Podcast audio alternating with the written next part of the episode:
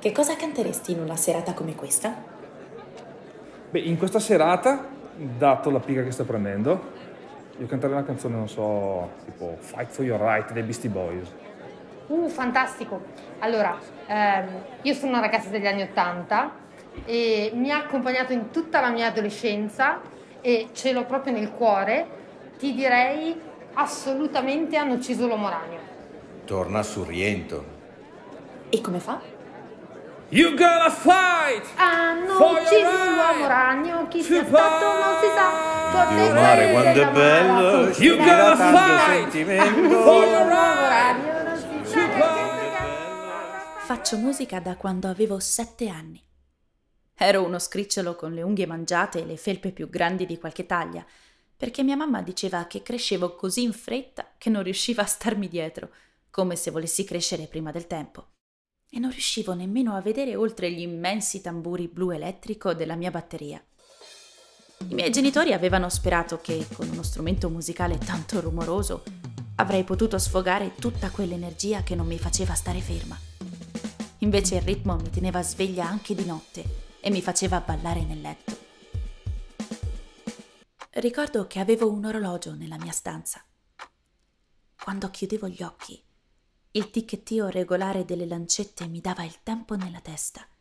Binario, ternario, composto, era lo stesso. E io cominciavo a respirare a ritmo. Uno, due, tre, quattro. Uno, due, tre. Non riuscivo ad addormentarmi. Uno, perché ero troppo impegnata a non perdere il tempo. Così continuavo a contare e a respirare. Controllavo la velocità dell'emissione, la durata nel fiato. Cercavo di fare variazioni sul ritmo, una terzina, un levare dell'ultimo minuto, una nota più lunga che riempiva due battute. Insomma, roba da diventare matti. Una sera ho gettato l'orologio dalla finestra e mi sono beccata una punizione di una settimana perché, davanti agli sguardi increduli dei miei, non ero riuscita a spiegare che il maledetto orologio mi impediva di abbandonare il tempo. Non ne ho mai più voluto uno in camera da letto. L'orecchio allenato comunque mi è rimasto. Sento scorrere il ritmo in ogni piccola cosa. Scommetto che è capitato anche a te. Cammini per strada con le cuffie nelle orecchie e metti un piede davanti all'altro seguendo il tempo della musica. Oppure guardi i passi delle persone attorno e calibri la camminata sul loro movimento, andando a tempo o a contrattempo. Tempo, appunto. Una costante inesorabile delle nostre vite. Tempo che scorre, tempo che non passa, tempo da non perdere, tempo che non basta. Allora? Quando arriva sta musica? Tempo per crescere e ambientarsi in una nuova azienda. Sì, però non si è mai vista una cena aziendale senza musica. Dai, tranquilli. Male che vada, andiamo noi e buttiamo su un po' di musica giusta. Oh? Che dite? Tempo per ascoltare, tempo per costruire.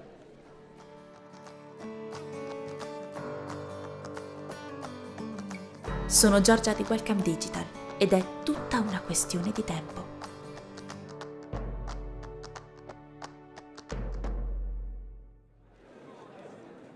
Ricapitoliamo gli eventi della serata perché arrivati alla quarta puntata le cose potrebbero sembrare un pochino confuse. Ado, il mio capo, che a questo punto del podcast posso dirti che non si chiama davvero Ado, ma ne riparleremo, ha assegnato 5 compiti a 5 membri della Welcome Digital per organizzare la cena aziendale perfetta. Ho già intervistato Alberto, Linda e Sara. Adesso manca la persona della musica, quella che si è occupata di scegliere il tappeto sonoro dell'intera serata. Siamo tutti seduti ai nostri posti, attorno a tavoli rotondi addobbati come se si trattasse di un ricevimento nuziale. Alessia è seduta alla mia destra e con quel vestito da Lady Galadriel sembra uscita direttamente dal Signore degli Anelli. Sarà che è bionda o che ha trovato delle orecchie a punta fatte da Dio, ma mi dà l'impressione che se dovessi dirle quanto sia in difficoltà con la stesura di questo podcast, lei mi risponderebbe Questo incarico è stato affidato a te, Frodo della Contea, e se tu non troverai il modo, nessuno potrà. che poi è un modo elegante per dirmi che sono affari miei, il che è vero. Alla mia sinistra invece c'è Federico, web designer extra super senior della Welcome Digital. Per farla breve, un web designer è un tizio che trascorre il suo tempo davanti a tanti schermi ultra definiti per elaborare design legati a siti internet e comunicazione web. È alla Welcome Digital da sei anni e in pratica ha visto l'azienda crescere, trasformarsi ed evolvere. Hai presente i saggi anziani delle tribù? Quelli con la barba bianca e la tunica lunga a cui tutti chiedono consiglio perché conoscono ogni cosa? Ecco, Federico è uno dei saggi anziani di Welcome Digital, secondo solo ad Alberto. Non che siano anziani per davvero, visto che Alberto ha 29 anni e Federico non supera la quarantina, ma sono sicura che tu abbia afferrato il concetto. Nessuna sorpresa, quindi, che Ado l'abbia coinvolto per il progetto della cena aziendale. Gli ha affidato la scelta della musica, perché, come scoprirò più avanti, Federico è un musicista e ha una band con cui si esibisce nei locali. Fra tutte le persone intervistate fino ad ora, lui è il più difficile da inquadrare. Persino adesso, infilato in un costume da Arsenio Lupin III, con le basette finte, la camicia rossa e la cravatta gialla, mi incute un pizzico di soggezione. Bello il costume, gli dico, se non altro per rompere il ghiaccio. Ah, non è uno dei miei preferiti, ma mi sembrava adatto l'occasione. Decido di dimezzare i tempi e di andare dritta al sodo. Gli parlo del podcast, del fatto che lui sia uno dei miei intervistati di punta e gli chiedo senza mezzi termini che cosa abbia deciso di fare per la serata, visto e considerato il suo importantissimo compito. Lui mi guarda senza fiatare. Non so se sia per ponderare la risposta o perché ho detto qualcosa di sbagliato e sto quasi per chiedergli scusa quando mi dice Sai no che sono stato aiutato? Un'altra pausa, un altro sguardo indecifrabile. Forse non dovevo dirtelo. Troppo tardi. Ado, quando ascolterai questo podcast, non prendertela troppo. Dopo un primo istante di smarrimento, prendiamo il ritmo. Un ritmo jazz, con tempi composti e improvvisazioni a turno guidate dal walking bass del contrabbasso che viaggia spedito come un treno. Federico è una persona singolare in lui vivono due entità distinte che, chissà come, viaggiano allo stesso tempo. La prima è curiosa e vorace. Federico indaga il mondo perché ha sete di conoscenza e ruba agli altri tutto quello che può. Nessuna sorpresa che si sia vestito proprio da Arsenio Lupin, il ladro gentiluomo. Il suo problema più grande sembra essere il tempo, tempo che non basta mai. Naturalmente gliel'ho chiesto, come facessi a coltivare così tanti interessi in così poco tempo. Allora, la prima, la prima cosa che ho fatto quando ho avuto i bambini è stata arrivare al livello minimo di sopravvivenza senza dormire. Ci sono stati periodi che ho fatto mesi dormendo non più di 4 ore a notte e sono stati mesi impegnativi. Eh. Poi ogni, ogni tot crollavo, avevo i tre giorni, in weekend in cui non riuscivo a muovermi, però no, per il resto poi tiravo abbastanza bene. La mattina cerco di svegliarmi prima, per avere quel quarto d'ora, 20 minuti per leggere, la sera cerco di tirare 20 minuti in più per leggere, quando piove prendo il pullman e approfitto per leggere qualcosa, cerchi di rosicchiare quello che puoi. E poi mh, mm, cerco anche di sfruttare i momenti cui quando, non lo so, adesso ultimamente molto con Valeria capita che quando parla di progetti mi infilo un attimo dentro, sento cosa sta dicendo, con l'aria anche eh, con le social, questa cosa di nel poco tempo disponibile provare a rubare le loro conoscenze, le loro competenze e imparare qualcosa. La seconda entità è riflessiva e ponderata, un quartetto di archi che esegue il canone di Bachelbel. Svolge i suoi compiti, analizza le situazioni, trova la soluzione migliore senza creare conflitti come se si lasciasse guidare dal tempo armonico della Welcome Digital. Molti direbbero che sia una cosa che arriva con l'esperienza, ma il modo che ha Federico di affrontare la vita non si impara, si ha e basta. Certo, suona hardcore e spara il volume nelle orecchie come se lo facesse dritto in vena. Ma come ho detto, due entità distinte una che cerca di strabordare e l'altra che resta ai margini e li mantiene saldi. Più ci parlo e più mi sorprende. C'è una sincerità nelle sue parole che mi colpisce in pieno, perché io temo ancora troppo il giudizio degli altri per essere così diretta. Federico ascolta, rimugina, reagisce, sempre in quest'ordine.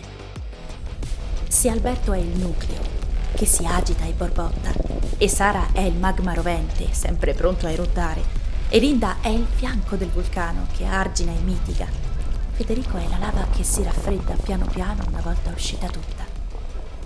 Forse questo, sì, è qualcosa che imparerò con il tempo.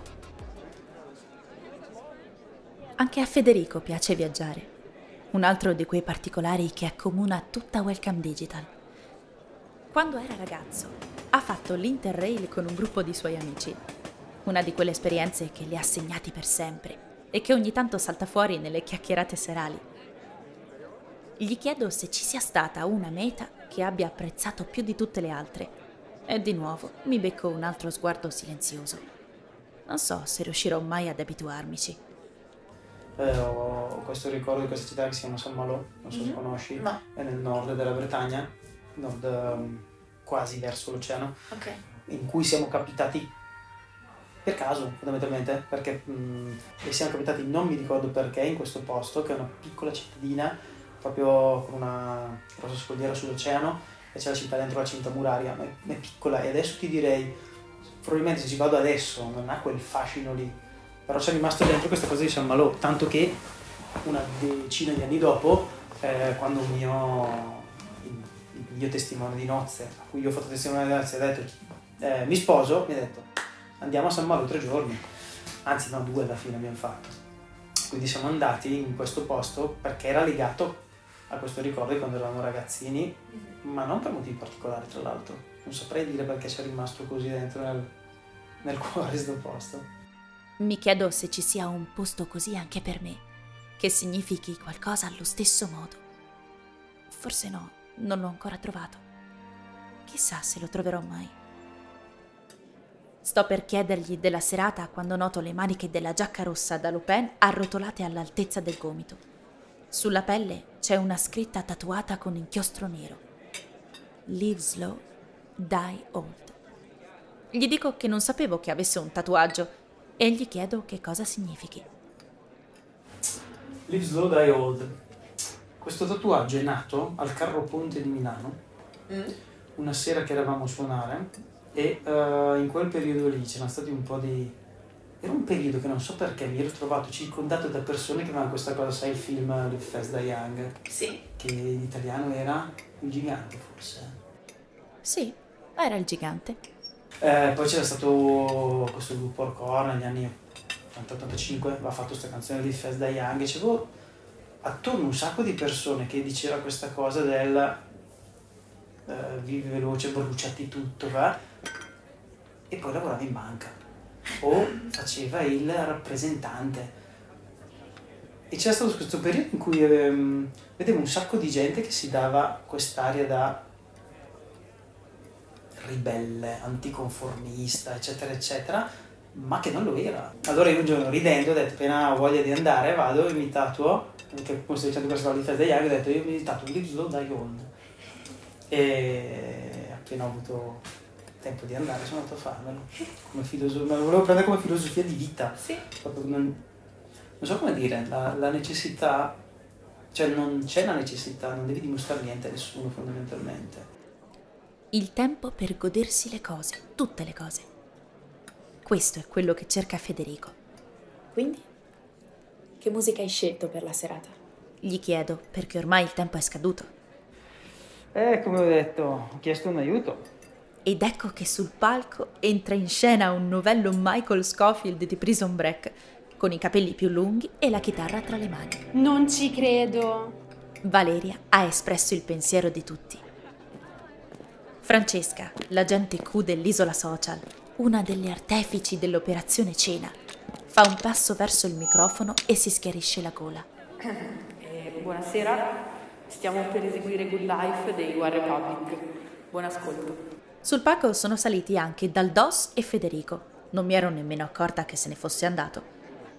Mago Merlino, Lupin III e Michael Scofield che occupano tutta la mia attenzione quando cominciano a suonare. Un tempismo perfetto.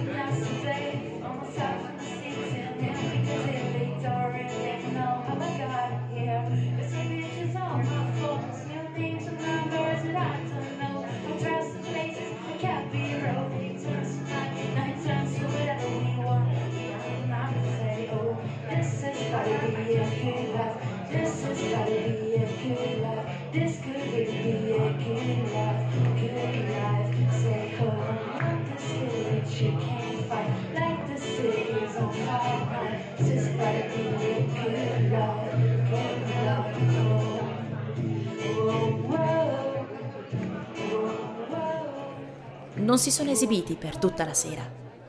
Hanno fatto qualche brano, qualche apprezzatissimo brano, e proprio sul più bello hanno ringraziato tutti e sono scesi dal palco. A quel punto, dagli enormi subwoofer ha risuonato la musica disco. Alberto è salito sul palco e ha fatto il DJ come quando era ragazzo e la folla si è riversata in pista per esibire le mosse di danza più imbarazzanti che io abbia mai visto. In effetti, mi sono unita anch'io al terribile spettacolo. E mentre ero lì, a sfoggiare la manovra di Cappuccetto Rosso, una camminata sul posto dove tutto si gioca sulla convinzione con cui si alzano i gomiti, ho sentito un altro ritmo nella testa. Quello di persone diverse che condividono un momento insieme, senza pensieri o preoccupazioni.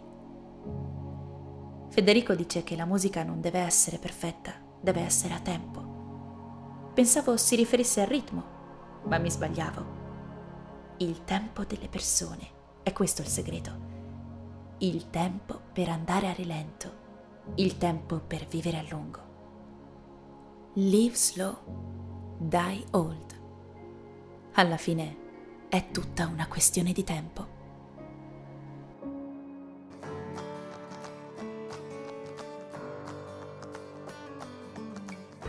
Questa era la quarta puntata di Anime Digitali, il podcast che parla delle persone che fanno parte di Welcome Digital e che la rendono quella che è.